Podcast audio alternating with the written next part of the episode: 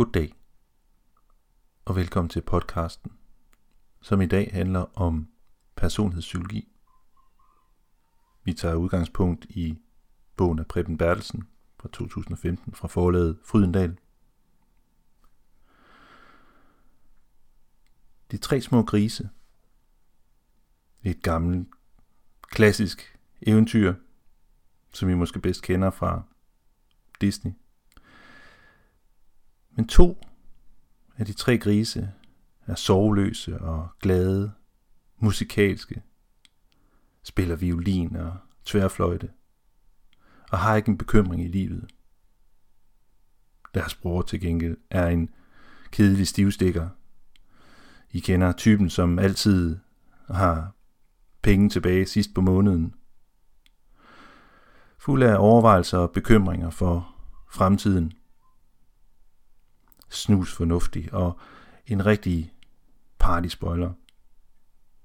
Og hvor de to andre glade og ubekymrede danser igennem engene, og hvor den ene, for at have tid nok til sit tand og fjas, bygger sit hus i strå, bygger den anden, som måske gerne vil bo lidt mere sikret, bygger et hus af brædder og træ, og hvor den kedsomligt kedelige, velovervejede gris bygger sit hus med møje og besvær af mørtel og mursten.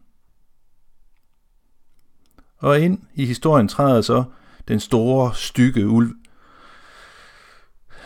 begærlig efter grisekød og med sin lange, sylespidse tænder, som driver af savl går han først til den første af grisene og blæser straks huset om kul.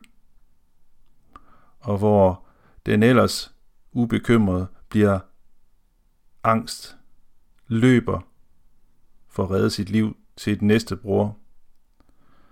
Og hvor historien gentager sig, og ulven med sin blæsten og sin pusten vælter også det andet hus, og mirakuløst lykkedes det de to brødre at redde sig i sikkerhed hos den tredje bror inde bag hans tunge egetræsdør i ly af mursten.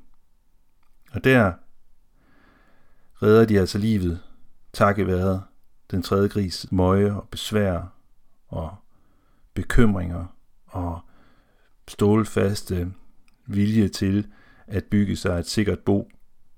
For hans syn er pessimistisk. Han har ingen tillid til, at tilværelsen er nem, eller verden er ham venligt stem. Og således redder de tre grise livet, og den begærlige ulv går altså hjem uden at få mættet sin tomme mave.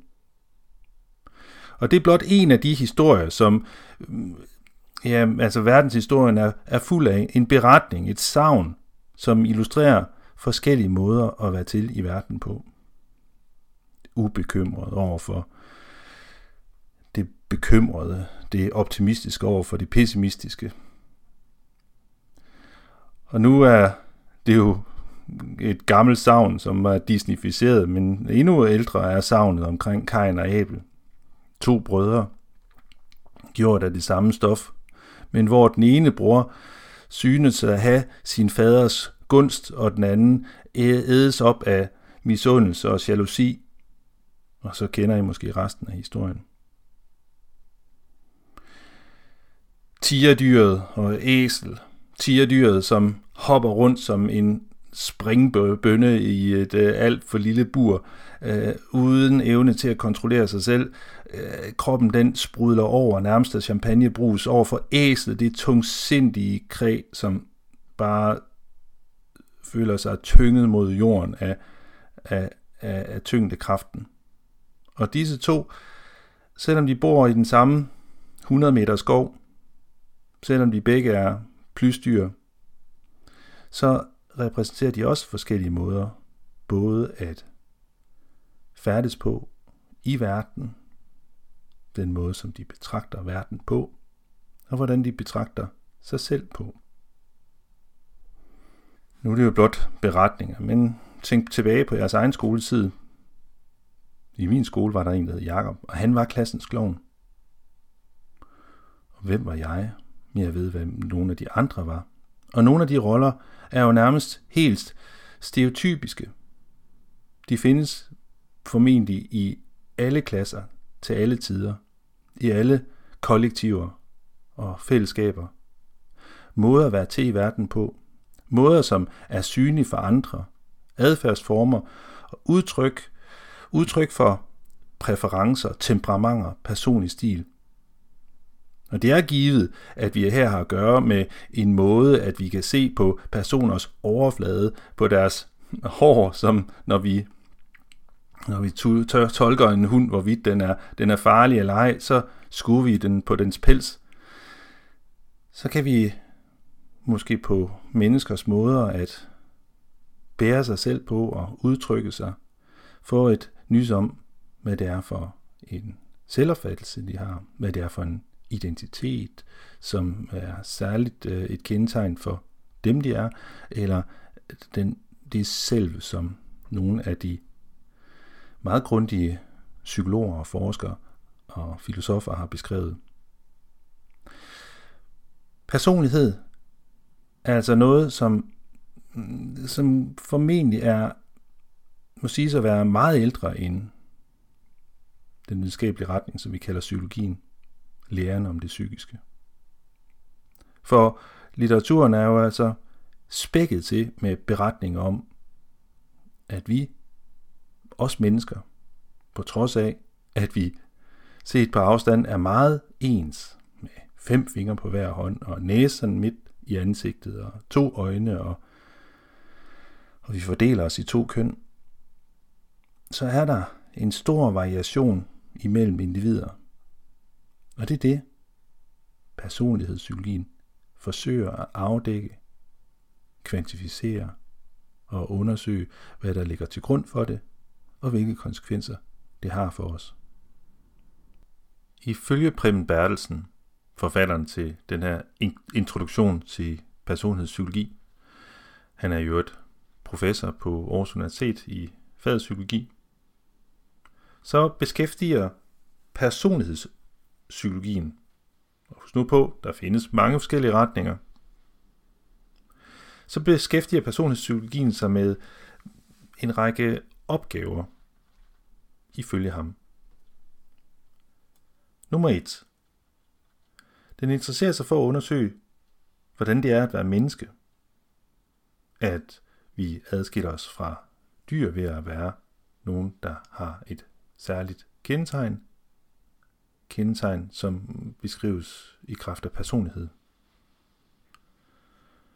Nummer 2. Den interesserer sig for, at undersøge, hvordan denne personlighed er opstået. Nummer 3. Personlighedspsykologien har et forhaven, som handler om at undersøge, hvordan en forandring af personlighed kan have en indflydelse på, hvordan vi oplever kvaliteten af det liv, som vi lever. Nummer 4. Kan personlighed i det hele taget ændres? Eller er det bundsolidt? Nummer 5. Hvis personlighed kan ændres, er vi så i stand til at selv at kunne ændre den? Har vi selv en indflydelse, den magt til at blive til den, vi ønsker at være? Nummer 6 så er personlighedspsykologiens forhavne at skabe viden om personlighed som et arbejdsredskab. Nummer 7. Det er samtidig også et forhævne at viden om personlighed skal kunne danne grundlag for, at vi kan sige, hvad der er en normal personlighed, og hvad der er en afvigende personlighed. Altså, at viden om personlighedspsykologi og personligheder, at det bliver et normativt redskab. Og endelig, ifølge Preben Bertelsen, så er forhavnet for personlighedspsykologi at udvikle en viden om personlighed, så vi kan anvende det til matchmaking.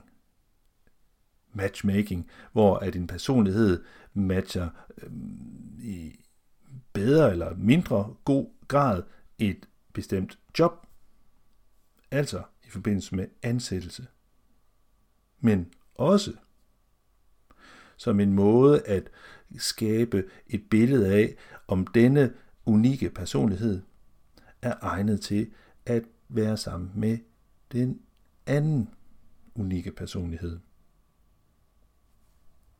Og disse otte overordnede punkter vil jeg lige bruge lidt tid på at gå i dybden med. Senere vil jeg præsentere for, hvordan at man tilvejebringer den her viden. Personlighedspsykologi handler altså om at undersøge, hvad det vil sige at være menneske. Hvilket jo måske kan synes at være en smule hovent og et udtryk for, for det øh, fantastiske selvbillede, vi har af, af det, at vi mennesker, vi er øh, højere stående, en højere stående øh, dyreart. For enhver landmand vil måske sige, at de køer, han har på marken, både kan være øh, meget ens i deres måde at agere på, men at der også er forskel på ja, deres unikke natur som individer. Men vi kalder det ikke personlighed. En hver hundeejer, der har haft flere hunde, ved også, at der er kæmpe stor forskel på den måde, som de individuelt har variationer i temperamenter. Senest har jeg haft den, ja, det er vel i virkeligheden en stor fornøjelse, selvom det også har været en, en kilde til stor irritation og, og gene, øh, haft lejlighed til at tage vare på to hundevalpe, Golden Retrievers, henholdsvis Røskva og Karsten hed den anden. Gud hjælpe mig. Og på trods af, at de stammer fra samme hundekuld, samme, samme fædre, så er der enormt stor forskel på den måde, som de agerer på, deres temperamenter, deres natur. Men kan vi kalde det personlighed? Som sagt, så er litteraturen jo rig på eksempler på, at der er en kæmpe variation på individer, menneskelige individer. Og hvis der ikke havde været det, kunne vide, om der så havde eksisteret litteratur og fortællinger om mennesker, som på en eller anden måde bærer sig selv på en særlig måde, eller konflikter mellem forskellige personer og deres personligheder og syn på verden og moral.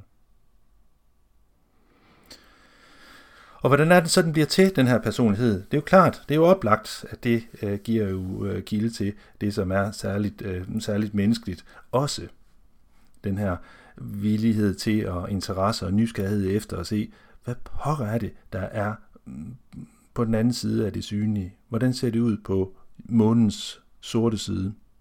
Hvad gemmer sig under en sten eller nede i bunden af en brønd? Hvad er det, der forårsager, at at vi har mennesker, som enten bliver præsidenter eller bliver sat i fængsel.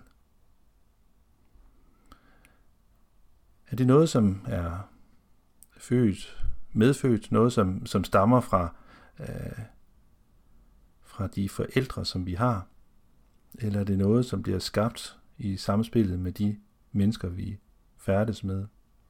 Er ens personlighed afhængig af, om man bor øh, i et varmt land eller i et koldt land, er det vigtigt, at man vælger sine forældre med omhu, eller er det sådan lidt op til en selv, hvorvidt at man får det til at lykkes? Hele området for arv og miljø, kultur eller natur, disse evige diskussioner om, hvad intelligens eller det at være øh, opmærksomhedskrævende eller have vanskeligheder med at fastholde sin koncentration. Hvor stammer det fra?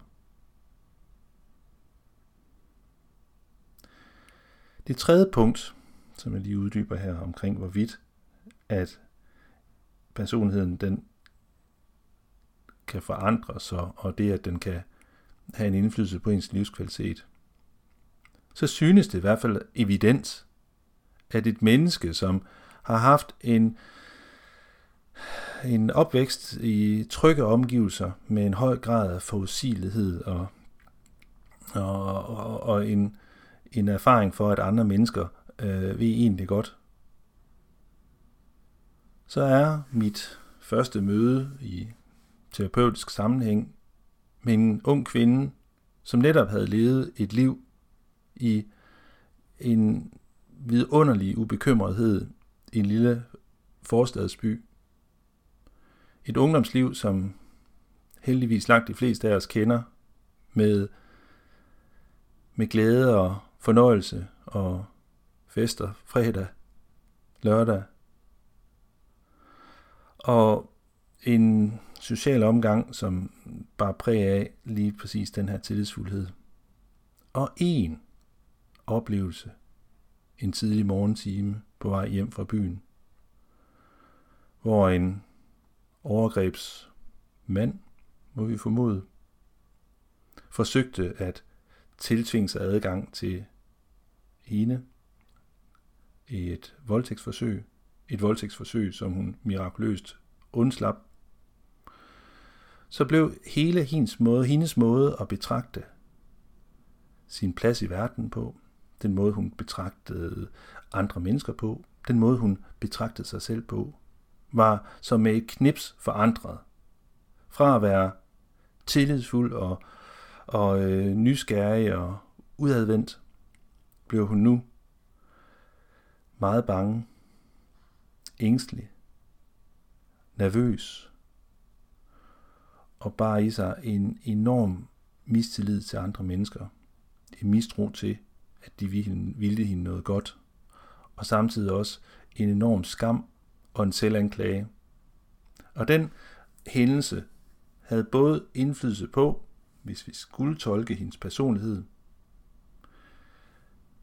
til at gå fra at have en personlighed til en anden. Og I kan næsten selv forestille jer, hvilke konsekvenser det måtte have haft for hendes livskvalitet. Punkt 5 på Bertelsens liste over opmærksomhedspunkter på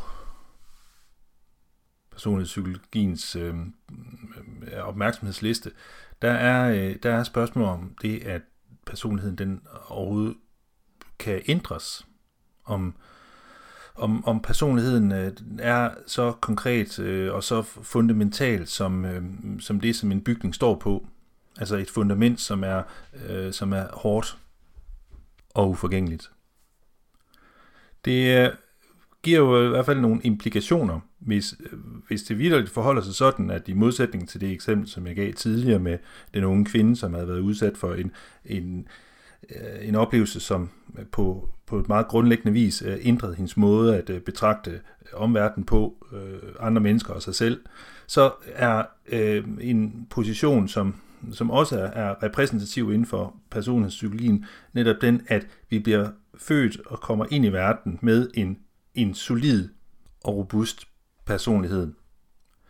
Og det vil som sagt vil have de implikationer, at vi øh, jo ikke, måske i sådan radikal forstand, behøver at bruge en farlig masse øh, midler i et samfund på at, øh, at øh, øh tvangsfjerne børn, eller øh, give dem øh, uddannelse, eller bruger øh, fængsler øh, til at, øh, til at opbevare mennesker, som har begået kriminalitet, og i de fængsler forsøger at, at aflære nogle af de her uhensigtsmæssige Øh, adfærdsformer, som er repræsentative blandt de mennesker, som afsoner øh, fængselsdomme for forskellige øh, lovovertrædelser. Og det vil også have implikationer for det, som vi kommer til at tale en lille bitte smule om, det er de testredskaber, vi bruger til at kunne kortlægge, hvad personligheden er, altså personlighedstest og lignende. I har mulighed for at prøve et eksempel på en personlighedstest, den Eysenck's Personality Trait, som blandt andet undersøger graden af, hvor mentalt øh, åben man er for, øh, for nye oplevelser, øh, modsat øh, at man måske er mere tryghedssøgende og derfor mindre øh, ja, øh, eventyrlysten. Øh, for hvis personligheden kan ændres og er meget dynamisk og omskiftelig, hvilken validitet, hvilken pålidelighed kan man så sige, at personlighedstest reelt har? Som en kommentar til punkt 6 omkring, hvordan at man kan bruge viden om personlighed som et arbejdsredskab, så at så det, vi knytter til, knytter til det, det, punkt, det punkt for øh, en hensigt med personlighedsvidenskaben øh, og personlighedspsykologien som videnskab, det er jo, at vi i kendskabet til den, den særlige struktur, som er unik for det enkelte menneske, at vi kan tilpasse en form for tilgang, altså at vi kan ligesom vi skræddersyrer en, øh, øh, en, en jakke til en særlig kropsbygning, så kan vi altså skræddersy en særlig form for pædagogik til, et, øh, til, til en særlig øh, personlighed. Altså hvis vi, øh, hvis vi har en, en, en, en person, som i særdeleshed er præget af, af lysten til at være øh, opsøgende og være udadvendt, og vi har en ambition om som professionel at påvirke vedkommende i en bestemt øh, retning, jamen øh, så er viden om, hvordan at vi, mm, altså vi kan øh, anskue øh, denne form for personlighed og, og nødvendig for, at vi kan skræddersy en særlig, en, et særligt læringsrum eller sammenhæng, som i, mm, i højere grad er i stand til at kunne tilgodese øh, den her særlige personlige indretning. Og således også inden for uh, eksempelvis beskæftigelsesområdet, så er der jo, det, det er alle de her mennesker, de har til fælles, det er, at de er, øh, de er ikke øh, i arbejde, og jobcentrets opgave er jo at finde en mulighed for, at arbejdsløse kan få et job. Og nogle af de job, som de kan komme i, det er jo gavnligt, hvis de er i overensstemmelse med den særlige personlighedsprofil, som præger den enkelte ledige. Men personligheder kan også være ekstreme. Personlighedstræk kan være så, øh, så øh, usædvanlige og så afvigende, at de mennesker, som bærer præg af de her personlighedstræk, står uden for den store øh, brune fællesmasse, som de fleste af os øh, er indenfor. Hvis I husker øh, den statistik, som I måske har stødt på i løbet af jeres øh, ungdomsuddannelser, så kan den statistiske normalfordeling øh, illustreres som en, en klokkekurve, altså en, øh, en øh, hvis vi måler for eksempel på vores øh, gennemsnitshøjde, så er det altså sådan, at vi øh, kan samle 100 drenge på 14 års alderen, og dem kan vi jo så placere øh, øh, i en rækkefølge, hvor den aller laveste ud af de her 114-årige, de står sådan længst ud til højre, og så de allerhøjeste højeste længst ud til, til venstre. Og så kan vi se, at der er nogle ganske få, som er helt, helt exceptionelt lave, eller helt exceptionelt høje, men der er ikke ret mange af dem. De fleste af, af, af de her øh, 114-årige øh, drenge, de vil, øh, de vil samle sig sådan på midten af, af den her række, og det vil faktisk være måske lidt vanskeligt at se, øh, se, øh, se forskel på højden blandt mange af dem, med mindre man tager en, altså til at tage en uh, lineal til hjælp. Og, og sådan kan man faktisk måle alverdens forskellige ting, og, og så ser man, at det tager, øh, får, får den her normal fordeling. Og vi kan også omsætte nogle forskellige personlighedstræk til noget, der er målbart. Eksempelvis graden af, hvor, øh, hvor åbensindet man er. Altså det, man kalder ekstrovert. Og hvis vi sætter et, øh, et, øh, et mål for, hvor ekstrovert man er, fra 0 til 10, altså hvor 0 er, at man er utrolig indadvendt, til 10, hvor man er meget, meget udadvendt, så vil der måske være det, der øh, typisk bliver resultatet, det er, at vi ligger sådan cirka på en 6-7 stykker. Altså hmm, i hvert fald, øh, hvis man kigger på, på, øh, på danskere. Og så vil man også sige, at jamen, det er lidt situationsafhængigt. Hvorimod den, der kategorisk stemme, øh, øh svarer 0 i det her, vil, øh, vil, mm, vil sige, uafhængig af hvilken situation jeg overhovedet forestiller mig, så vil jeg overhovedet ikke øh, øh være, øh, sådan, tale højt i forsamlinger.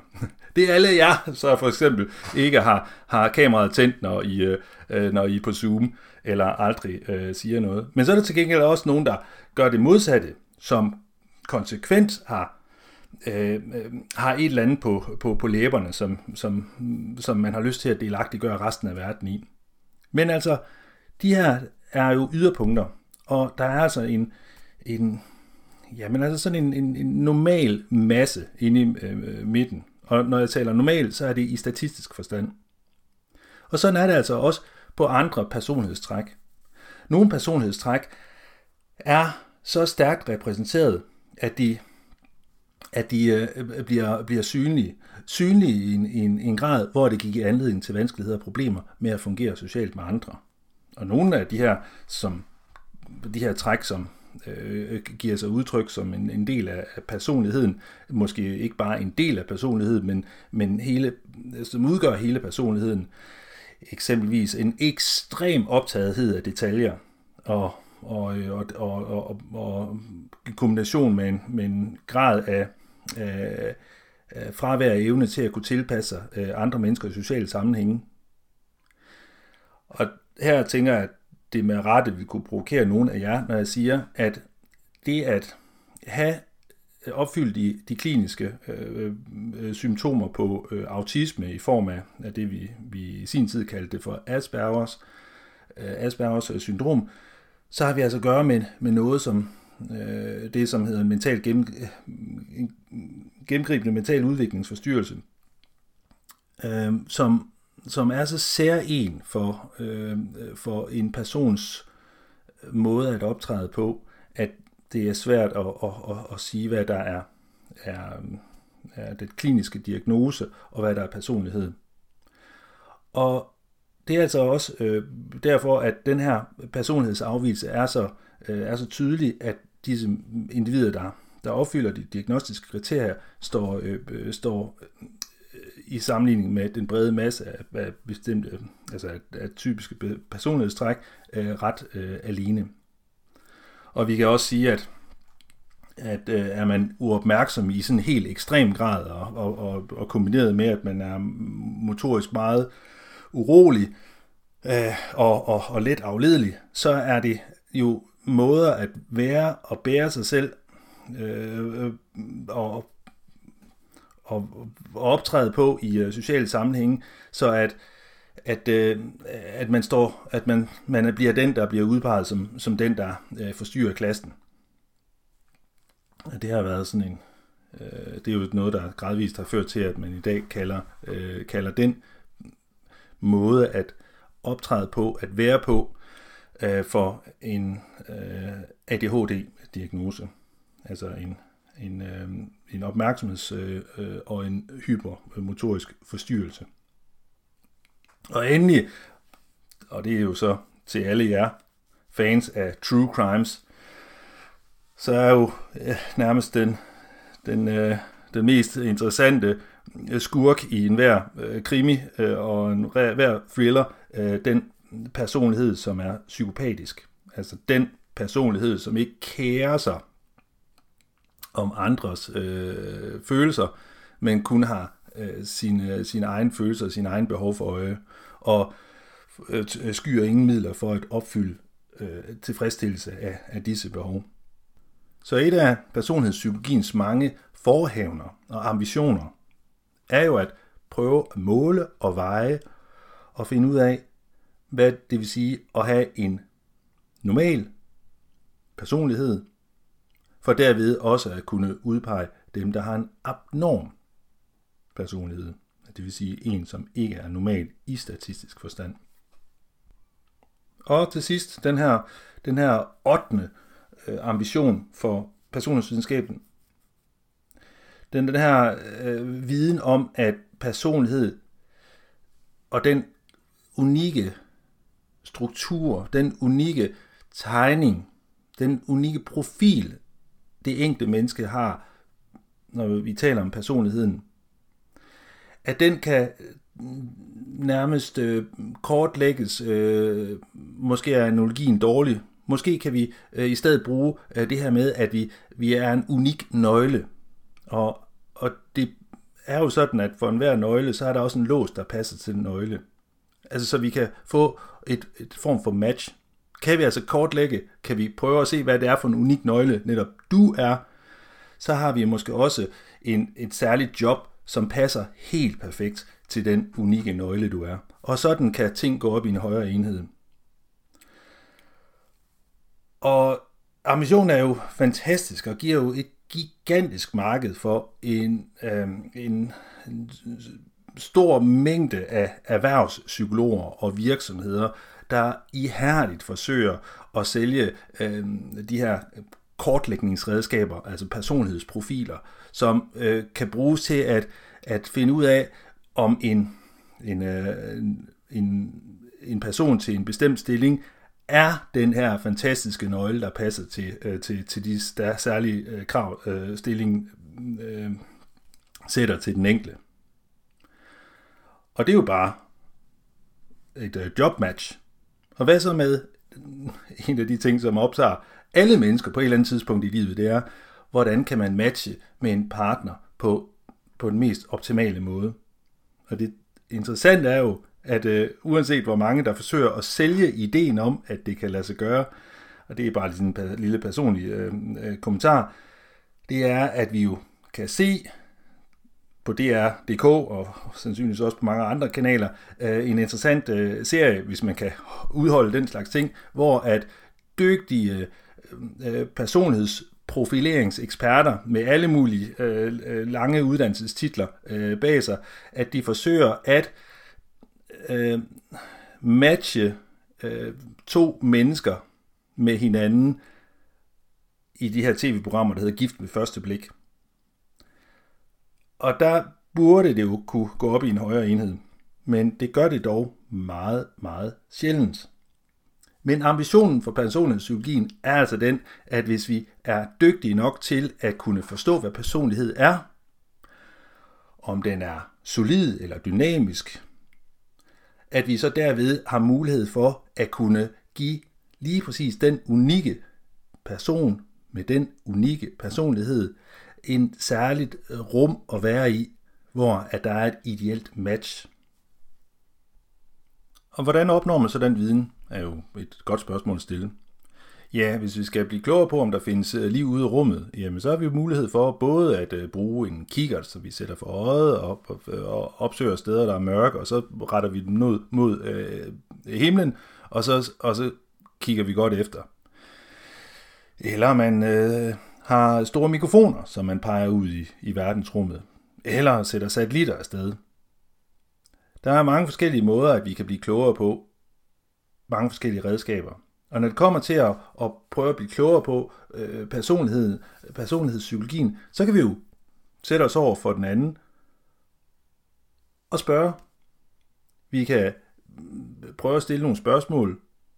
Se, hvis du nu øh, engang øh, har været i øh, altså været til en, til en fest, øh, hvordan, hvordan plejer du at, at, at, at komme til den her fest? Jo, så plejer jeg jo gerne at og straks at finde en øh, krog, jeg kan sidde i, øh, så jeg ikke bliver opdaget lige med det samme.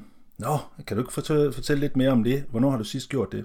Altså på den måde kan samtalen som en metode være den måde, at man gradvist kan danne sig et indtryk af, hvem den anden er som det her unikke menneske.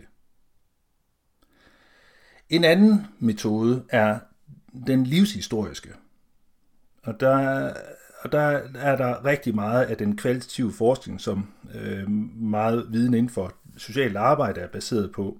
At vi, at vi lader øh, et menneske, som på en eller anden måde kan repræsentere enten en, en særlig job, eller en særlig kultur, eller en, en, en særlig øh, aldersgruppe, eller øh, en anden øh, socioøkonomisk baggrund, at vi lader den anden fortælle om sit liv uden styring. Og der kan jo være nogle øh, bestemte valg i den her livshistorie. Noget, som man vælger at mere eller mindre bevidst at ignorere og ikke indgå i sin, i sin personlige beretning. Og, og disse personlige valg, når de kommer hen over læberne som en sammenhængende øh, historie, så vil den kunne have nogle helt særlige træk, nogle særlige øh, understregninger af, af noget, som, øh, øh, som, øh, som kan være et, et, et, et kendetegn ved den enkelte, og måske være det, der, eftersom at det er tilvalgt, at det netop er det, den del af ens fortælling, hvis man insisterer på at sige, at, at, øh, at, øh, at det at være silborgenser, at det er, øh, det er derfra, jeg kommer, og øh, det at have haft øh, den opvækst med, med, med de her forældre, og det arbejde, som jeg bruger så mange timer på, og i øvrigt er så utrolig glad for, så kan det jo være meget sigende for personligheden, fordi det er det, der optager den enkelte. Testmetode er den mere kvantitative metode at bruge til at blive øh, udvikle viden inden for øh, personlighedspsykologi. Altså, at vi sætter et øh, kryds i et felt. Vi får først og fremmest stillet et udsagn. Et udsagn kan være, når jeg kommer til en fest, hvor jeg ingen mennesker kender, så er jeg altid den første på dansegulvet. Og så kan man sætte kryds i enten overhovedet ikke, eller nogle gange, eller altid. Og hvis man har tilstrækkeligt mange af de her udsagn, som man bliver bedt om at forholde sig til, jamen så kan man jo kvantificere det. Netop som det her eksempel med, at man måler højden på en, øh, på en masse mennesker, og hvis man, hvis man måler, øh, lader tilstrækkeligt mange mennesker svare på en række af de her spørgsmål, og som sagt, så har I muligheden for at kunne finde øh, uh, Isings øh, personality test, og så kan I se et eksempel på, hvordan at man kan bruge testmetode til at øh, give et bud på, hvordan personligheden den ser ud. Med de forbehold, som I måske allerede har fået antydet i det, jeg har sagt, eller kan læse i Bertelsens øh, bog. Så de her øh, øh, personlighedsmodeller, øh, som jeg kommer til at give jer nogle eksempler på øh, lige om lidt, øh, der er der nogle test, øh, test som, som underbygger øh, øh de her øh, personlighedsmodeller. Og det er altså en måde at kvantificere personlighedstrækkene på. En fjerde måde at øh, danne viden om, hvad personlighed er, og og, og hvordan at vi øh, kan, kan se øh, forskel på, øh, hvad det er for en unik position, at vi betragter øh, os selv og andre mennesker og vores plads i verden på, er de her projektive tests. Projektive test er er, er, en, er en meget gammel oprindelse, og vi er altså helt tilbage til, øh, til, øh, til slutningen af 1800-tallet øh, og starten af 1900-tallet, og der er altså en, en, en, en øh, østriger, som vi virkelig kommer til at tænke, øh, tænke på er i den her sammenhæng, og det er Sigmund Freud. Han, øh, øh, han mente, og, og det var, de var jo flere, der, der supplerede hinanden i, den her, i det her syn på, på verden, det er, at, at de associationer, som virker i mennesket, og vi, som sagt, så ved vi jo ikke ret meget om, hvordan at en hund, en hest, en ko, eller et får, eller en, en øh, måge øh, øh, tænker og føler, og har, om den har en egentlig personlighed. Men vi kan i hvert fald sige, at vi mennesker, vi kommer meget ofte i tanker om noget andet, hvis vi ser noget. At det at øh, stå og, og, og, og, øh, og se på et, øh, et kunstværk, så kan det inspirere til mange forskellige fortolkninger. Altså vi får et eller andet, som, øh, som, som, som gør, at vi associerer noget bestemt. Og nogle af, af, af de ting, som Freud han spurgte, øh, spurgte om, det, det var blandt andet, øh, kan, du, øh, kan du fortælle mig om dine drømme? Nu kan jeg allerede sige, der er altså ikke noget solid evidens for, at man kan bruge drømmetydning til noget som helst. Øh, øh det er en anden historie. Men at, at han så øh, af de her drømmebilleder, som folk de øh, nogle gange meget malerisk kunne beskrive som øh, associationer til, øh, til nogle af de, øh, de ting, som optog mennesker rigtig meget. Og afledt af, af hele den her, øh, den her, den her tanke om, at, at, at der er nogle aktiviteter, der er i det ubevidste, øh, arbejder og lever enormt stærkt så stærkt faktisk, at det nærmest bag om ryggen påvirker vores adfærd, vores præferencer, vores, øh, vores, øh, øh, vores frygt, øh, som hæmmer os eller styrker os på forskellige vis, at, øh, at for at få adgang til det, så kan vi få adgang til det igennem for eksempel drømmetydning, eller som som, øh, som den her berømte øh, blækklatprøve, som Rorschach han, øh, han udviklede. Andre har også, øh, Christina Morgan, øh, som I også kan se et eksempel på øh, i bogen, har lavet de her øh, thematic øh, association test, hvor at, hvor at, øh, der er nogle, øh, nogle billeder, som, som på mange måder, nogle tegninger, som er meget tvetydige på en eller anden måde, og hvor at man i de her test øh, beder mennesker om at fortolke, hvad de ser på billedet. Og på tilsvarende vis er der også øh, ordassociationstest. Øh, fortæl, hvad der det første, der falder dig ind, når, når jeg siger mor. Og hvis det er sådan, at, at du siger kærlighed som det første, og du så øh, får et øh, spørgsmål næste gang. Øh, kan du, hvad er det første, der falder ind, når, når jeg siger skole, og du siger kammerater? Så, er det, så kan det sammenlagt se, set være øh, din, Øh, dit udtryk for, hvad der er sådan særligt meningsfuldt for dig. Hvis du i stedet for mor siger smerte, eller øh, når du bliver bedt om at associere til ordet skole, øh, siger øh, udelukkelse, og at du bliver stillet en masse spørgsmål, hvor du, hvor du bliver bedt om at associere straks, så kan der øh, i hvert fald ud fra de her, øh, øh, de her som beskæftiger sig med, med, med, med projektiv test, øh, Øh, danne sig et billede af, en idé om, hvad det er, der ligger der særligt på sinde, hvad det er for, en, øh, for et fortolkende apparat, der er særligt unik for dig. Og det øh, kan jo vurderes som en del af den personlighed, som du er. Er man en særlig ængstelig personlighed, ikke? sådan en, der der hele tiden ser verden som et øh, enormt farligt sted. Gud ved, om man så ikke øh, tolker øh, ellers neutrale ord i et bestemt lys af den ængstelighed, som, bærer, øh, som man bærer præg af. Og de her blækklatprøver, det er ikke sikkert, de kender dem, det har været brugt rigtig meget, også i dansk psykiatri. Der, øh, I, kan, I kan selv prøve at slå nogle billeder op. Ikke? Øh, det er Rorschach, øh, som som denne jo meget smukke mand, må jeg sige. Øh, øh, han blev ikke så gammel, øh, men, men det er jo ret øh, enestående øh, Øh, idé, at, at, at han har lavet de her blækklatter, som det var meget magtpåliggende, at de ikke skulle ligne noget, at de var fuldkommen tilfældige. Og det vil altså sige, at ligesom vi kigger, nogen, øh, nogle af os har nogle fantastiske oplevelser, barndomsoplevelser, hvor vi ligger på ryggen og, og en dejlig sommerdag og kigger op i, øh, op i, øh, op i skyerne og, og, og, og komme med forslag til, hvad skyerne de ligner.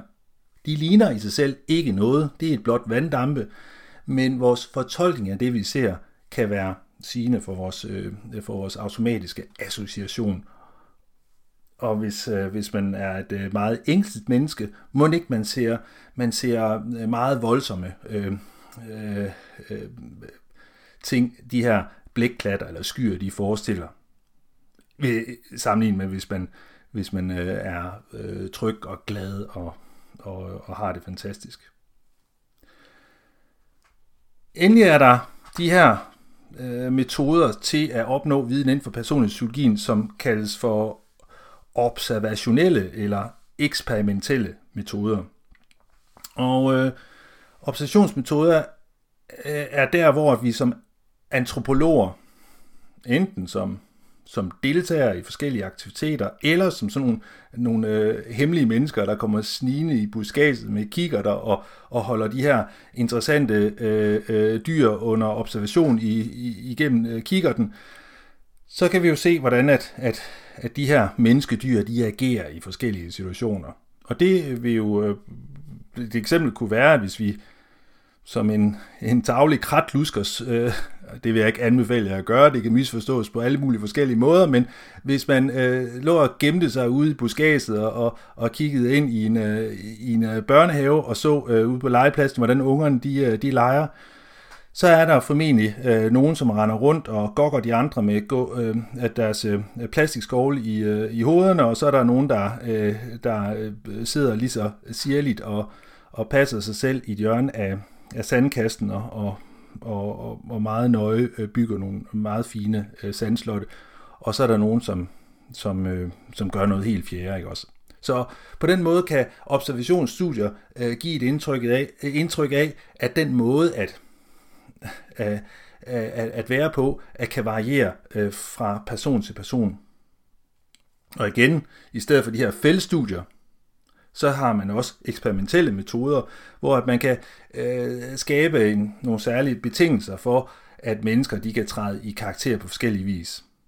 Man kan, øh, som vi på et senere tidspunkt vil komme til at beskæftige, og beskæftige os med, så kan vi jo se, hvordan at, at nogle mennesker øh, øh undertrykker deres egne synspunkter, deres egen moral, hvis de er i nogle bestemte øh, øh, sammenhænge, hvis de er sammen med nogle øh, meget stærkt dominerende mennesker.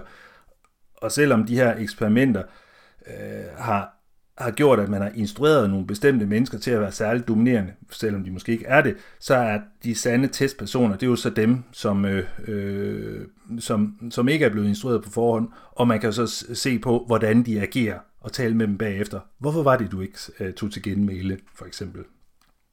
Og til alle øh, nørderne derude, så kan I jo se nogle af de her øh, studier, nogle af de her eksperimenter, er blevet gennemført, og mange af de her eksperimenter, som, som er, har en meget oha, hvad kan man sige, øh, stadigvæk øh, har et meget højt eko her mange, mange år efter. Altså de eksperiment, eksperimenter øh, kan simpelthen ikke gentages i dag, fordi de simpelthen på mange måder har betydet, at dem, der har været involveret i Øhm, øh, i eksperimenterne øh, har haft øh, øh ret store øh, personlige problemer med at have deltaget øh, i dem sidenhen. Så der er en række forskningsetiske øh, øh, omstændigheder, som gør, at, øh, at de ikke, at de ikke øh, kan, kan gentages. Blandt andet øh, Zimbardos øh, Stanford, Stanford Prison Project fra 71, der kan I jo altså øh, se, hvordan at, at øh, der øh, opstår forskellige måder at optræde på, øh, at være menneske på, øh, alene som følge af, at man får tildelt en rolle,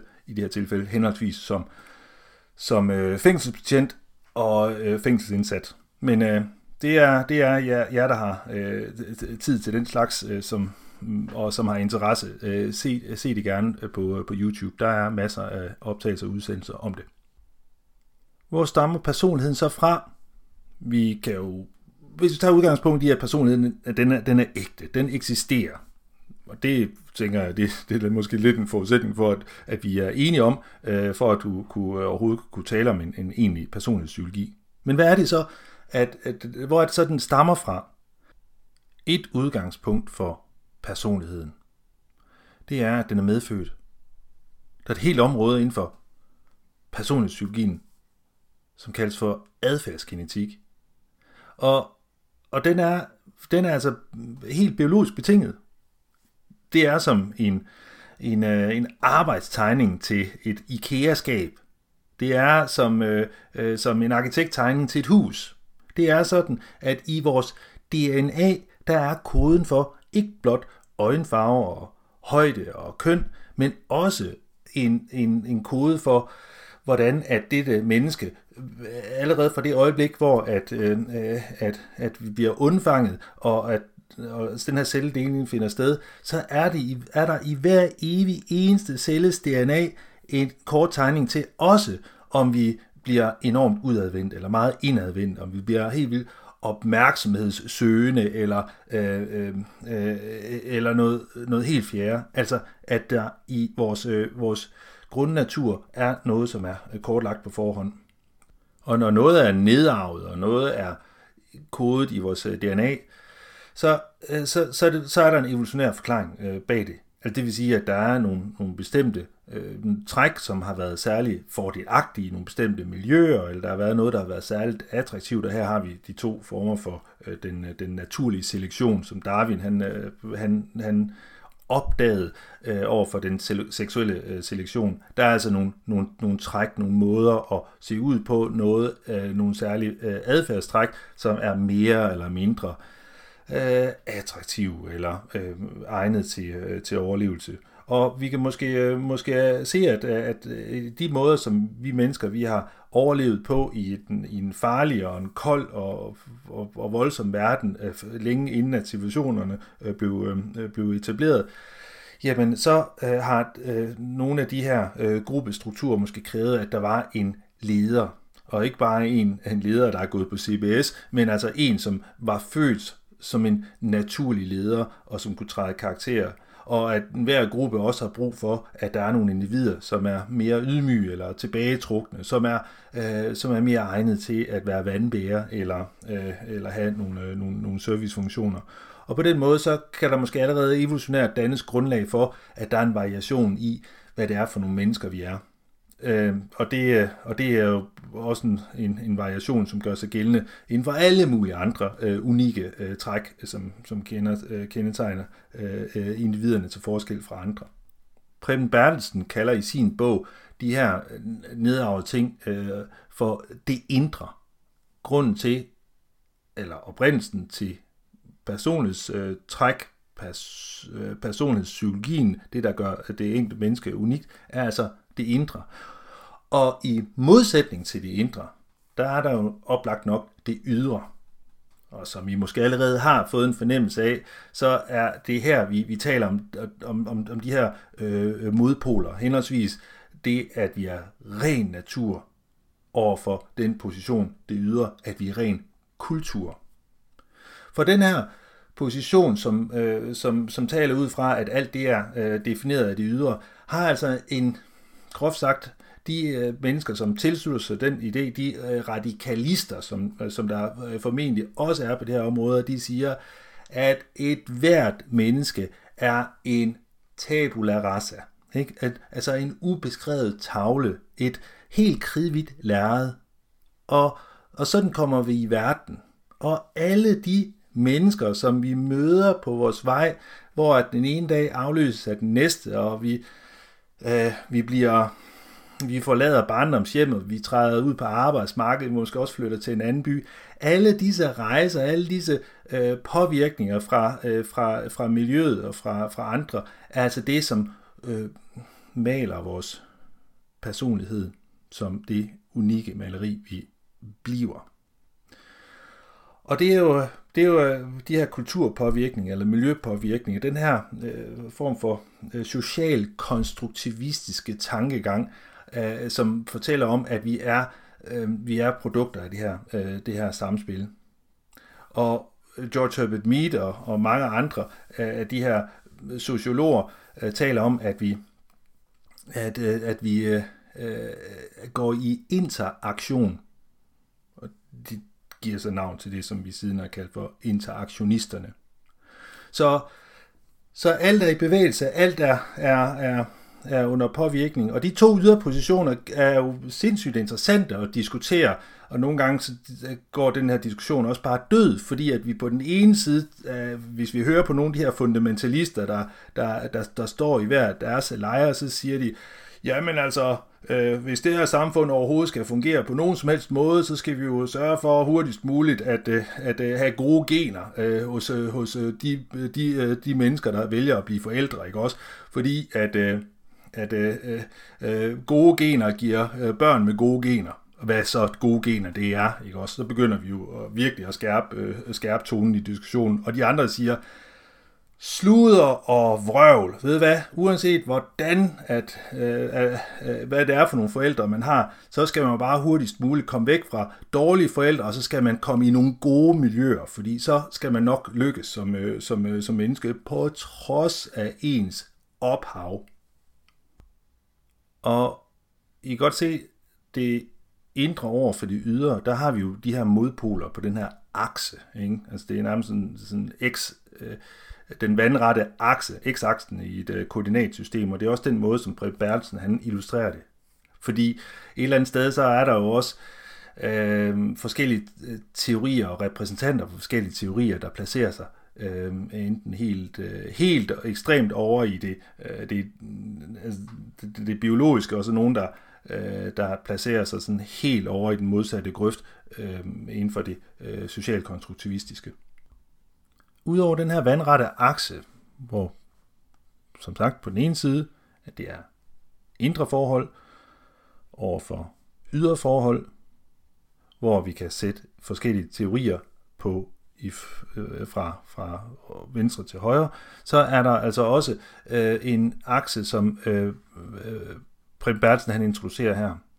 Det er simpelthen den, den y-akse, den, den lodrette akse, hvorpå at man kan placere andre teorier i forhold til, hvorvidt at teorien mm, mm, forstår personlighed som noget, det enkelte menneske selv har indflydelse på at udvikle.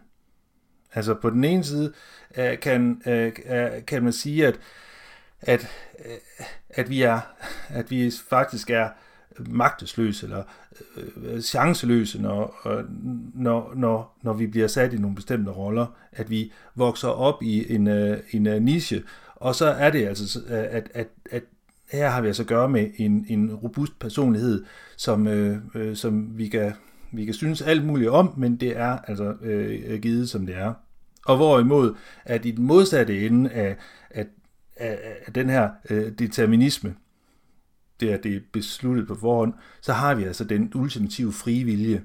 Altså, det lille barn spørger sin mor, hvad skal, jeg, hvad skal jeg være? Altså, hvad skal jeg være, når jeg bliver stor? Og, og den, den, den, den, øh, det, den personlighedsidé, som øh, øh, Øh, her øh, baserer sig på øh, graden af en meget høj grad af fri vilje, vil, øh, der vil moren sige, kære skat, det er op til dig, fordi du kan blive alt muligt. Du kan blive alt, hvad du overhovedet ønsker og sætter dig for. Så her, her har vi altså at gøre et koordinatsystem, og det er det, som øh, gennemsyrer bogen, øh, hvis I er sådan lidt forvirret over øh, de her forskellige øh, tegninger, de her, det her koordinatsystem, hvor nogle af de her teorier de bliver øh, indplaceret på. Så altså, det vandrette, det biologiske, over for det øh, sociologiske, og så øh, den, den lodrette akse, som er, at det er deterministisk overfor, at det er et spørgsmål om vilje og den personlige vilje. Yderpunkterne kalder Bertelsen for henholdsvis det konstituerende og det organiserende. Bertelsen kalder den her model for metamodellen, og jeg kan forsikre jer om, at I på intet tidspunkt øh, igennem jeres uddannelse, ej heller til eksamener, vil blive spurgt om, og, om I kan redegøre for den. Lad os nu prøve at vende blikket mod nogle af de målredskaber, som vi har udviklet inden for personlighedspsykologien til at måle de forskelle, der er på personligheder. Og her er det jo, øh, finder vi også et eksempel på, hvor fuldstændig maløs øh, mennesket er i al sin opfindsomhed. Og når en teoretiker, Hippokrates, som mm, er dateret til at have levet imellem 460 til 300 77, før vores tidsregning. Ikke? At nogle af de tanker og idéer, han har gjort sig, helt uden de her helt eminente måleredskaber, teknolo- teknologiske måleredskaber, som, som vi i dag øh, bruger i kortlægningen af det særligt menneskelige, at nu taler om sådan noget med, med, med hjernescanninger, som på en eller anden måde kan dokumentere øh, nogle af de her variationer på individer. Allerede på det tidspunkt har han været i stand til at kunne bruge sin fantasi og sin forestillingsevne til at kategorisere forskellige typer af personligheder. Selvfølgelig er det jo en meget rigid øh, kassetænkning, at han præsenterer, men Hippokrates præsenterer os for en model, hvor at vi kan indplacere alle os mennesker i fire forskellige kategorier. Altså, den ene kategori kan være voldsomt øh, opfarende øh, eller hissig. Og i modsætning til den opfarende og hissig type, vi kan måske allerede sådan forestille os den her, den her den her rødmossede mand, som øh, øh, lige så snart, at øh, der er en eller anden, der har øh, parkeret foran hans hus, så, så far han op, altså som en trold af en æske. Og, og i modsætning til ham er der sådan hans, hans temperamentsmæssige modsætning, den her helt vildt koldblodige og måske nærmest træge eller dogne, sådan tilbagelænet øh, type. Altså den, der sjosker rundt i, i øh, Kloks øh, træsko og, øh, og øh, øh, har, øh, har sjældent øh, knappet alle knapperne i sin skjorte. Og det er på, på en akse, hvor at vi altså har den her opfaren over for den, den, øh, den rolige.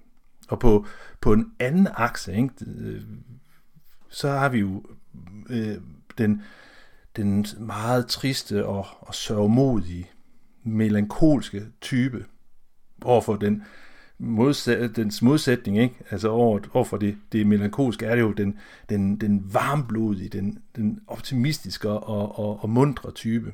Altså igen, den optimistiske over for den pessimistiske. Og, og de her, altså de her personlighedsmodeller, ikke? de her typer, som øh, Hippokrates øh, i hvert fald øh, siges at have, øh, have, have givet navn til, at der er det, at det, det, det kvikke er, at han tænker, at det her, der må altså være en eller anden form for øh, målbar faktor.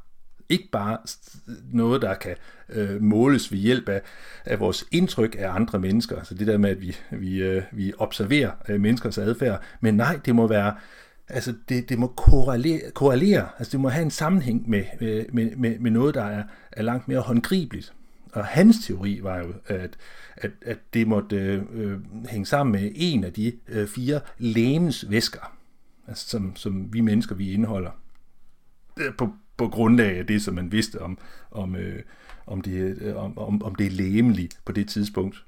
Og det, som, som, de, som, som man på det tidspunkt øh, tænkte, der var, der var flydende stoffer i, øh, i kroppen, det var, altså, det var henholdsvis øh, øh, blodet, Blodet, som, som så blev øh, associeret med, med det her med at være sangvinsk, eller det her med at være, være varmblodig eller munter og optimistisk. Hvis man har meget blod, så, så, er man den, så er man jo den personlighed, ikke?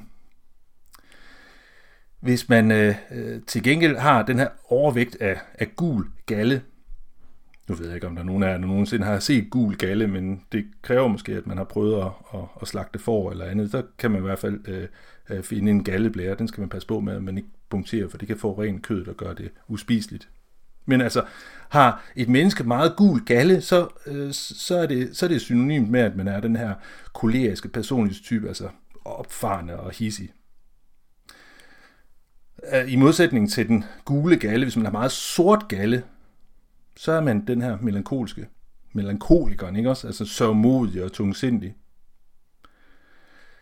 Den flegmatiske personlighedstype har en overvægt af det, som Bertelsen her skriver, sejt flydende slim. Jeg ved ikke, hvis man har en næse, der løber meget, og, det, og, og, og der er sådan nogle øh, gule 11-taller ned, øh, ned, øh, ned fra næsen, så øh, vil det så i hvert fald den her type kategoriseringsmodel være synonym med, at man så er, er den her øh, den her koldblodige eller træge type. Men som så meget andet, øh, så, holder, øh, så holder selve den, øh, den, den sammenhæng imellem øh, lægemsvæsker og personlighedstype altså ikke helt vand. Men hvad der er interessant, det er, at tanken bliver introduceret, at der er, at der er forskel på på menneskers måde at optræde på, menneskers måde at tænke om sig selv på, deres, øh, deres præferencer, deres, øh, deres karaktertræk. Og, og, og, og, og så har vi siden jo gjort alle mulige anstrengelser for at kunne måle og veje øh, os frem til nogle, nogle faktorer, som på en eller anden måde kan altså kan, kan være øh, tegn på, at vi er på en bestemt måde. Og hvorfor er det interessant? Jo, for hvis vi, hvis vi har muligheder for at kunne måle på noget bestemt, så har vi grundlag for at kunne forudsige noget andet.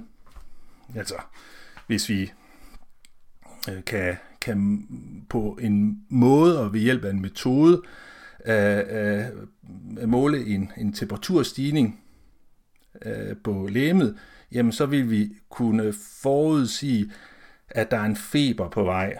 Og så har vi måske også en, en, en måde, at vi øh, kan håndtere øh, den her øh, forventning om, at der vil komme nogle, nogle feberreaktioner. Og det betyder så, at man skal behandle personen på en bestemt måde, som gør, at feberen ikke kommer til at blive mere voldsom, end det er nødvendigt. Og når det kommer til særlige former for øh, karaktertræk, så er det altså sådan, at hvis man kan måle øh, på en hund, at den er særlig bisk, så vil man kunne forudse, at den i en række situationer vil komme til at udgøre øh, øh, øh noget farligt for, øh, for andre. Eller hvis en, et menneske har øh, en særlig domina, dominant øh, tilbøjelighed, jamen så vil den person øh, søge efter lejligheder til at være den, der leder andre. Men det at fordele mennesker i typer er, er efterhånden noget, som man har fravidet. Dem øh, er der interesseret i astrologi og, og, og stjernetegn. Øh, jeg ved, at I er nogen derude, øh, og for fred være med det, men der er altså ikke ret meget øh, solid evidens for, at vi kan være så øh, kategoriserbare. Snarere er der noget, øh, der tyder på, at vi kan have i større eller mindre grad en tilbøjelighed til at reagere på en bestemt måde i, en bes, øh, i bestemte situationer. Og det vil sige, at der er en, et spørgsmål om, at vi har en helt øh, mere sådan dynamisk tilpasningsevne, men nogen er mere tilbøjelige til det end nogle andre. Og sammensætningen af de her tilbøjeligheder skaber altså den her særlig unikke øh, personlighedsstruktur. Og det er det, som, øh, som vi kalder øh, øh, trækteorien. Og lad mig lige allerede indenfor her. Igen en opfordring til, at I forholder jer kritisk til alt det, I hører og alt det, I læser. For selvom at der er mennesker, der fremstiller personlighedstest og, og, øh, øh, og, og tester, der på en eller anden måde er i stand til at kunne kortlægge øh, personlighedstræk, så har vi altså ikke at gøre med et instrument, som er, som er objektivt. Der er, øh, der er altså lang vej til, at vi kan få øh, det, der svarer til et, øh, et, øh, et termometer, når det kommer til at kunne udmåle graden af, øh, hvad vi er sådan særligt tilbøjelige til, når det kommer til vores personlighed. Og lad mig lige citere fra Bertelsens bog her. I den trækteoretiske tilgang siger man, at den menneskelige personlighed umiddelbart er karakteriseret ved en lang række træk. Menneskers personlighed adskiller sig fra hinanden ved, hvordan deres træk er sat sammen, og hvor stærke eller svage de enkelte træk er. Og det var altså øh, en fyr, som hed Gordon Allport, der lagde grund til den trækteoretiske tilgang. Og han øh, citeres øh, af, af Bertelsen for at, øh, at have sagt, at et træk er en umiddelbart i side ved en persons væremåde. Altså for eksempel at være varm over for andre mennesker, selskabelig og pligtopfyldende eller selvdisciplineret. Og dette Allport-citat, øh, det, er, mm, det fortolker øh, Bertelsen således. En egentlig definition på et personlighedstræk kunne da lyde. Et personlighedstræk er et forholdsvis stabilt og vedvarende karakteristikum ved personen, der viser sig som et mønster i en lang række forskellige konkrete væremåder – altså det vil sige specifikke situationsbestemte handlinger. Nå, og hvad er da et træk? Det er der mange forskellige udlægninger af. Ja, vel ligesom der findes mange forskellige sprog, så er der også mange forskellige trækteorier. En af trækteorierne er formuleret af Cattell. Cattell er en øh, trækteori, der indeholder op til 16 forskellige, forskellige øh, karaktertræk. Og jeg kan jo nævne i, øh, altså i flæng her, I kan jo selv øh, slå dem op. For eksempel affektiv varme. Har man en meget høj grad af, af affektiv varme, så er man altså varm og udadvendt, opmærksom over for andre. Og har man en, en meget lav grad af emotionel varme, så er man altså reserveret og upersonlig, afvisende og distanceret. Og jeg kan allerede her indskyde, at det er fuldstændig oplagt, at vi meget lynhurtigt, altså vi lynhurtigt anlægger en bestemt form for kvalitet øh, til, til de forskellige øh, træk. At vi associerer det med at være særlig troværdigt øh, over for øh, noget, som vi øh, helst øh, ikke vil associeres med. Et træk som logisk tænkning ifølge Cattels øh, model, der er det sådan, at vi kan være, øh, altså have en en meget høj grad af, af, af logisk tænkning, så er vi altså meget konkrete. Og har vi en meget lav grad af logisk tænkning, så er vi altså meget abstrakt tænkende. Om vi scorer højt eller lavt på mange af de her forskellige træk, er altså hverken godt eller dårligt, men det er situationen, som definerer, hvorvidt at et bestemt træk er hensigtsmæssigt eller ej. Så det vil altså sige, at er vi som individer, og uanset om vi så tager udgangspunkt i, at man er født som det her bestemte øh, individ med den her karakteristiske øh, personlighed, øh, eller om det er noget, vi har tillært, så er vi øjensynligt nogle mennesker, som er meget, meget konkret tænkende. Og måske meget lidt øh, præget af vores emotionelle varme. Og det gør os måske fuldstændig eminent velegnet til at udfylde funktionen i nogle bestemte jobs. I kan selv forestille jer, hvilke jobs, der måske vil sætte særlig pris på, at man har den tilbøjelighed. Altså, det er vigtigt, at vi ikke kan tale om, at der findes en forkert øh, personlighed. Ikke isoleret fra det miljø, det færdes i. Og med fare for at komme til at øh, øh blive, øh, øh ja, øh, blive kastet for løverne, så øh, svarer det jo sådan lidt til øh, hudfarven. Og hvis vi taler om, om hudfarve som et eller andet særligt træk, karaktertræk ved et menneske, ikke, så kan det gå fra at være fuldstændig kridhvidt, ikke, fuldstændig blændende hvid, til at være helt kulsort. Og så er vi mennesker og individer, vi placerer os et eller andet sted på den her liste. Og om det er godt eller dårligt, det er vel måske i, i sidste ende kulturbestemt eller situationsbestemt.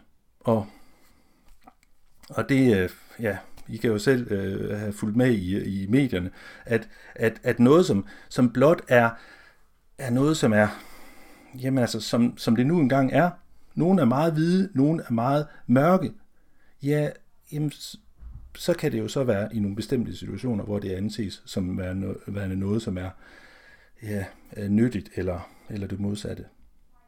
Og på tilsvarende vis kan vi, kan vi sige, at nogle af de personlighedstræk, som vi hver især er udstyret med, at de, øh, altså, de kan være, øh, være egnet eller, eller mindre egnet. Tænk for eksempel på en person, som er helt vildt sensitiv, altså følsom. I kender måske personer, som kan træde, træde ind i et, øh, i et øh, rum, øh, der er fyldt med mennesker, og straks fornemme, hvad det er for en stemning, der er til stede. Jeg kender måske også den, der kan træde ind i nøjagtigt det samme rum og være fuldstændig ignorant. Og, og den her, den meget følsomme og sensitive, stemningssensitive person, kan altså være utrolig velegnet i, uh, i, et bestemt, uh, i et bestemt miljø.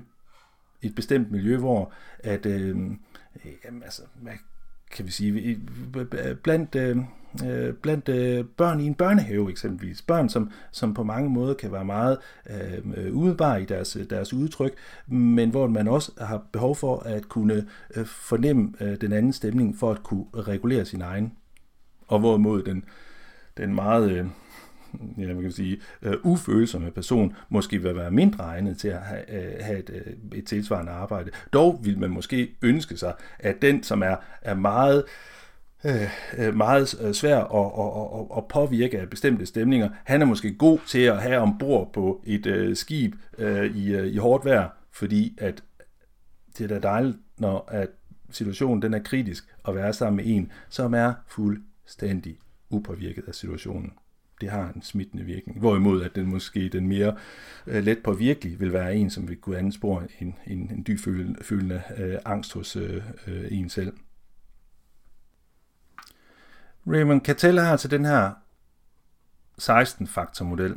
Hans Eytank, han har en anden model, som han kalder extroversion, altså udadvendthed. Og hans øh, man kan sige, målestok, det er, øh, det er, at man henholdsvis øh, kan, kan give en person det, det karaktertræk, at vedkommende er meget ekstrovert, eller det modsatte øh, introvert. Der er også en, en målestok for, for noget som øh, et individs emotionelle stabilitet, og øh, øh, over for dets øh, øh, såkaldte øh, neurotisme. Og det er jo utrolig nemt, når vi taler om karaktertræk, at vi netop falder i den her gryde, øh, som, som, som det er, når vi associerer bestemte karaktertræk med noget, der er, øh, som er ønskværdigt eller, eller ikke. I hans Isings test, dem er, som har adgang til It's Learning, I kan gå ind i ressourcer, der er lavet et link til, øh, til, øh, til hans Einsteins personality test, og der bliver man øh, spurgt om nogle forskellige udsagn, og så skal man altså så selv forestille sig, hvordan at man ville reagere typisk i den, øh, i den situation. For eksempel er det første spørgsmål. Jeg har en tilbøjelighed til at være mere komfortabel med det kendte, i stedet for det ukendte. Og her der får man så øh, fem svarmuligheder, øh, gående fra meget ukorrekt til meget præcist. Et andet spørgsmål er, øh, jeg får nemt venner. Igen kan man svare til, at det passer ikke på mig, eller det passer totalt på mig. Et tredje spørgsmål, eller lad os sige et udsagn, ikke? det er, jeg føler mig ofte alene. Jeg har fornøjelse i sociale situationer. Øh, øh, altså, jeg kan godt lide at være i, øh, i sådan nogle meget energimættede miljøer. Jeg opfører mig ordentligt. Og som I selv kan læse om, så er der en, en, sådan en, en matematisk og statistisk udregningsmodel, der hedder faktoranalyse som understreger, hvorvidt at svaret øh, på nogle bestemte øh, af de her udsagn, som er associeret bestemte øh, øh, øh, træk, at de, øh, at, at de ligesom øh, samler sig i, i nogle af de her øh, klumper, nogle af de her klumper, der måler graden af, hvorvidt man er en, altså på en særlig måde. En meget øh, udbredt øh, test kaldes for neopier, og, øh, og det øh, står blandt andet for neuroticism, extroversion og openness. Der er dog i alt fem forskellige personlighedstræk, øh, som det målt mål på den her test. Øh, det er altså neuroticism, extroversion, openness, agreeableness og consciousness. Altså det, som vi oversætter til pålidelighed. Og øh, for at øh, lave den her, øh, øh, besvare den her øh, test, så er der cirka 260 øh, udsagn, som man bliver bedt om at forholde sig til, og så får man altså en meget øh, øh, omfattende øh, personlighedsprofil. Og Costa og McRae, som er forfattere bag øh, den her testmodel, at de øh, argumenterer selv for, at øh, der er et meget højt øh, antal af testpersoner, og derved er, er testen altså meget valid, og altså siger noget om det, den, den gerne skulle undersøge, netop en personlighedsprofil. Den sidste test, jeg lige vil tage med her, fordi der er så mange mere, øh, og, og den vil I måske stifte bekendtskab med, eller har allerede stiftet bekendtskab med i jeres, øh, i jeres øh, respektive jobs, det er den, der hedder diskprofilen, som jo er fuldstændig planket fra Hippokrates øh, model om, om, om, om de her øh, fire lægemsvæsker.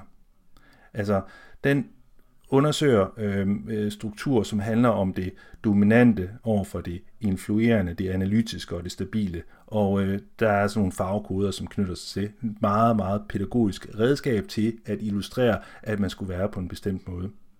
Og her vil jeg bare lige indføje, husk nu jeres kritiske tænkning. Som sagt, så er ideen om, at vi har forskellige personligheder, en meget, meget, meget gammel oprindelse. Og psykologien er relativt ung. Og den er under hastig udvikling, konstant og løbende, fordi vi får introduceret øh, flere teknologiske hjælpemidler til at dokumentere forskellige påstande, så vi også kan afvise nogle andre, hvis de ikke er tilstrækkeligt veldokumenteret. Og vi har også en stigende mængde af data, som gør, at vi Altså, at vi kan kvantificere forskellige påstande og se, hvorvidt der er belæg for det ene eller belæg for det andet. Hvor er vi så henne i dag? Altså, der er en række forskellige, ifølge Bertelsen, nogle principper, som er dominerende for den måde, vi betragter personens øh, psykologien. en stor, en stor bevægelse, som, som, som har vundet enormt stor tilslutning, og jeg må også indrømme, at øh, jeg synes, at den er meningsfuld i, i, fra det ståsted, som, som jeg betragter tingene. Og det er den evolutionære. Øh, og grunden til, at jeg, at jeg vil argumentere for, at det er muligt at, at kunne argumentere for, at, at personlighed kan altså forklares som, som noget, der er nedarvet og en del af vores natur, uden at vi nødvendigvis er klar over, hvordan at den her natur, den påvirker os. Fordi vi har et moderne sind, vi er færdige i en moderne verden, men på trods af alt det moderne, al den selvreflektion, som vi er så dygtige til at kunne øh, foretage, så har vi altså stadigvæk nogle træk, nogle tilbøjeligheder, en nervøsitet, som vi har til fælles med vores forfædre. Et fællesskab, som er så dybt, at det ikke nødvendigvis er bevidst, men stadigvæk påvirker os i det moderne samfund.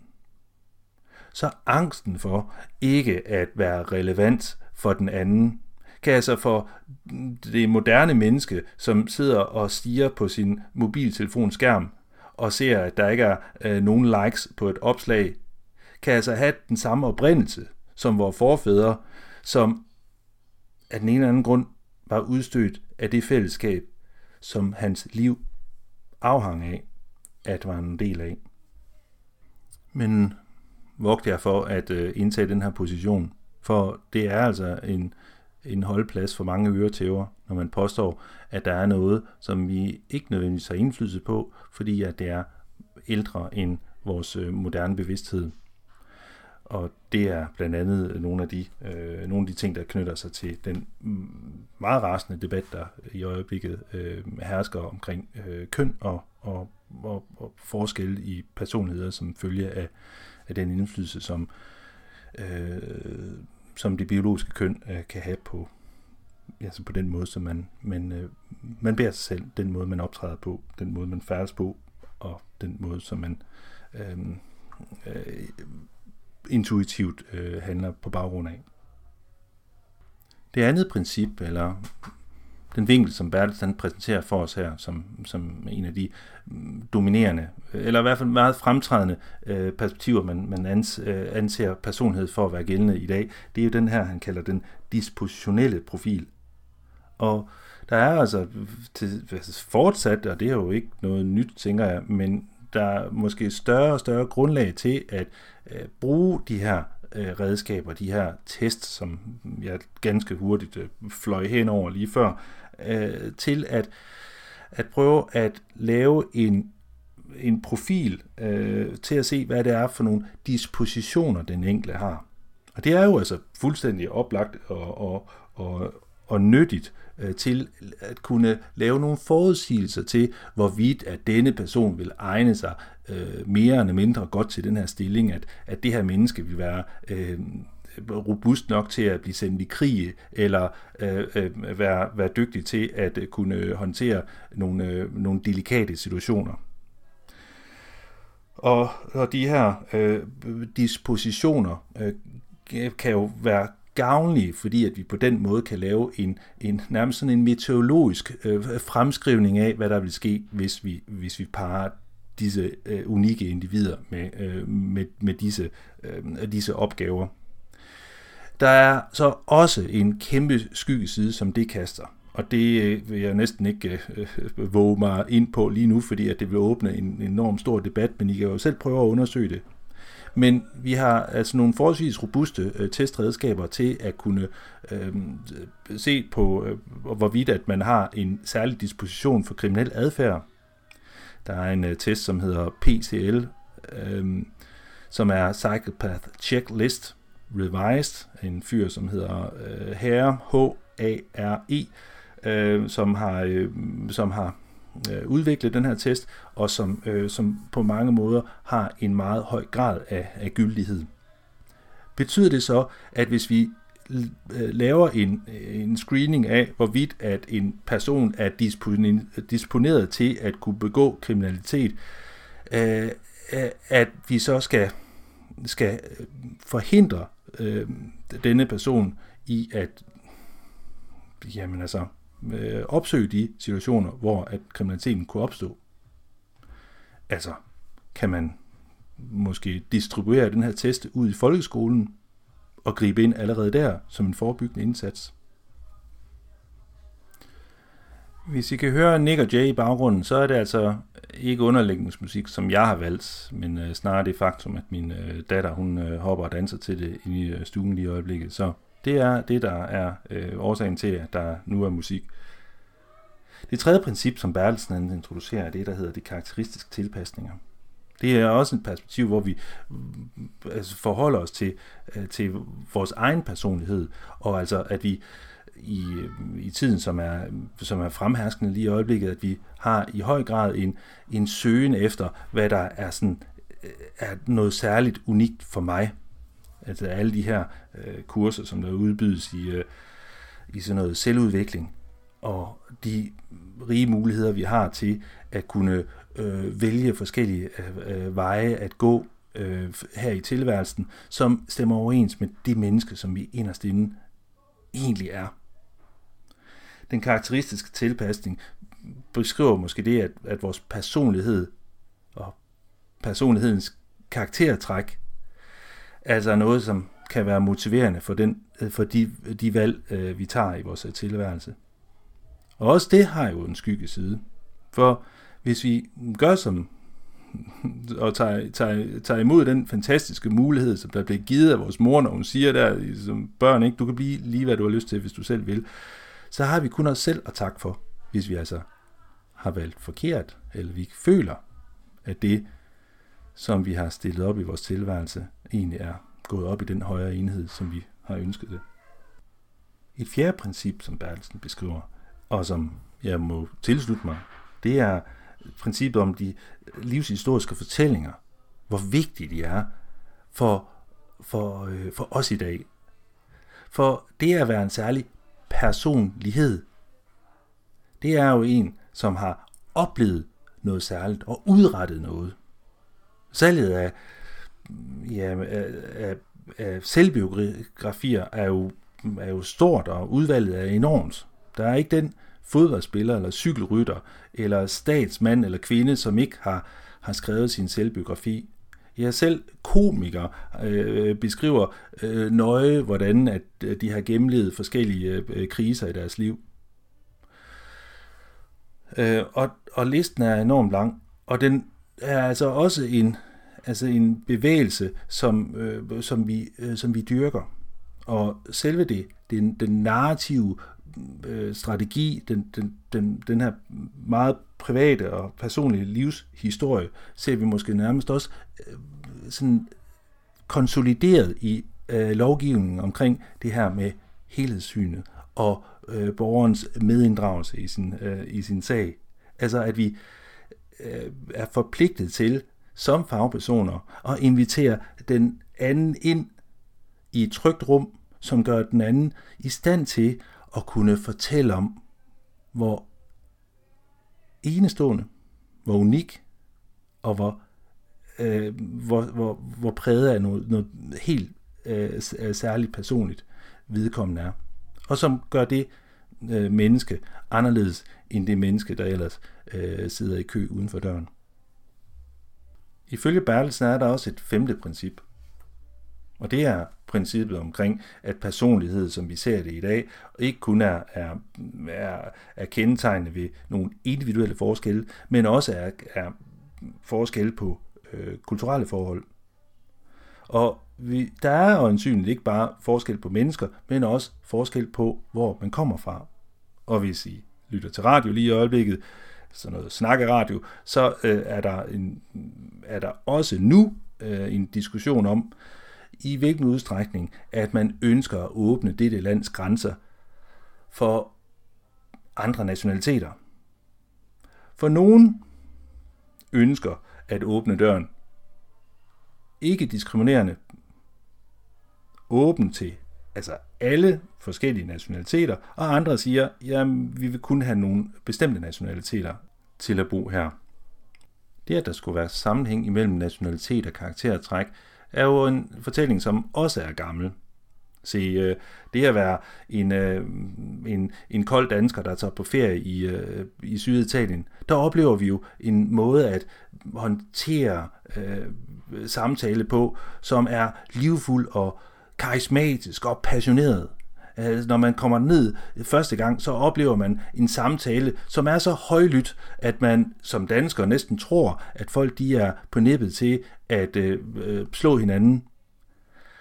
Og når man opdager, at det er en alternativ måde at udtrykke sig på, så føler man sig simpelthen mm, øh, jamen, øh, så begejstret ind i, fordi sådan kan man også leve. Dog viser det sig jo, at kommer man til at øh, invitere en, en øh, uh, syditalianer til, uh, til Danmark, så vil denne person jo opleve, at de danske karakteristika er så øh, er, er så, øh, så meget i modstrid til, øh, til, til det hjemlige, at det skaber nogle af de her kulturelle konflikter, nogle kulturelle kløfter eller tilpasningsproblemer. Og listen kan jo være øh, utrolig lang, for når vi øh, identificerer nogle bestemte nationale karaktertræk, så lader det til, at blander vi øh, øh de her nationaliteter, så kan det være vanskeligt at få til at flyde sammen. På tilsvarende vis er der altså nogle mennesker, som vælger at gifte sig med hinanden, men hvor deres individuelle personligheder er vanskelige at blande sammen, som vand og olie. Og jeg beklager, at jeg nok engang bidrager til at øge forvirringen, men jeg håber, at forvirringen er nu på et højere niveau end tidligere. Og nu er vi ved enden. Viden om personlighed, personlighedstræk, individuelle forskelle. Ja, hvad kan vi bruge det til? Ja, vi kan måske blot stadfæste det, som vi i forvejen ved. Altså, at der er forskel på os. Og at nogle af, af de, i hvert fald set på overfladen og set på afstanden, ens træk, vi har, det er jo måske øh, noget af det, vi, vi kan øh, med gavn adressere, hvis vi forsøger at møde hinanden. For på trods af, at vi eventuelt kommer fra vidt forskellige kulturer, så deler vi altså noget fundamentalt. Og det er måske kærligheden til vores børn, vores ambition om at blive øh, øh, hilst velkommen, at vi øh, har et øh, ønske om at øh, øh, være tæt på et andet menneske, at opnå tryghed, og at det er gældende på tværs af, af alle nationaliteter, at vi sætter pris på et godt måltid. At der så kan være forskel på, om vi synes, at der skal være nogle bestemte ingredienser i det der måltid eller nogle øh, andre, så er det, at vi, når vi kommer meget tættere på, kan se nogle af de her forskelle. Hvis vi skal have en højere grad af integration, skal vi have øh, lykkes med at kunne øh, møde et andet menneske, om det er i socialfaglig sammenhæng, om det er i terapeutisk sammenhæng, i naboskab, i parforhold, i, i integrationsindsatsen, ja, så er behovet for at som professionel at øge sit kendskab til den andens helt særlige personlighedsprofil nyttig, for på den måde at kunne skræddersy og tilpasse en måde at kommunikere og rette sig til den anden på. Vi har altså fortsat en ambition om kunne bevare evnen og muligheden for at agere øh, mere fleksibelt i forhold til andres særlige karaktertræk og unikke personlighedstype.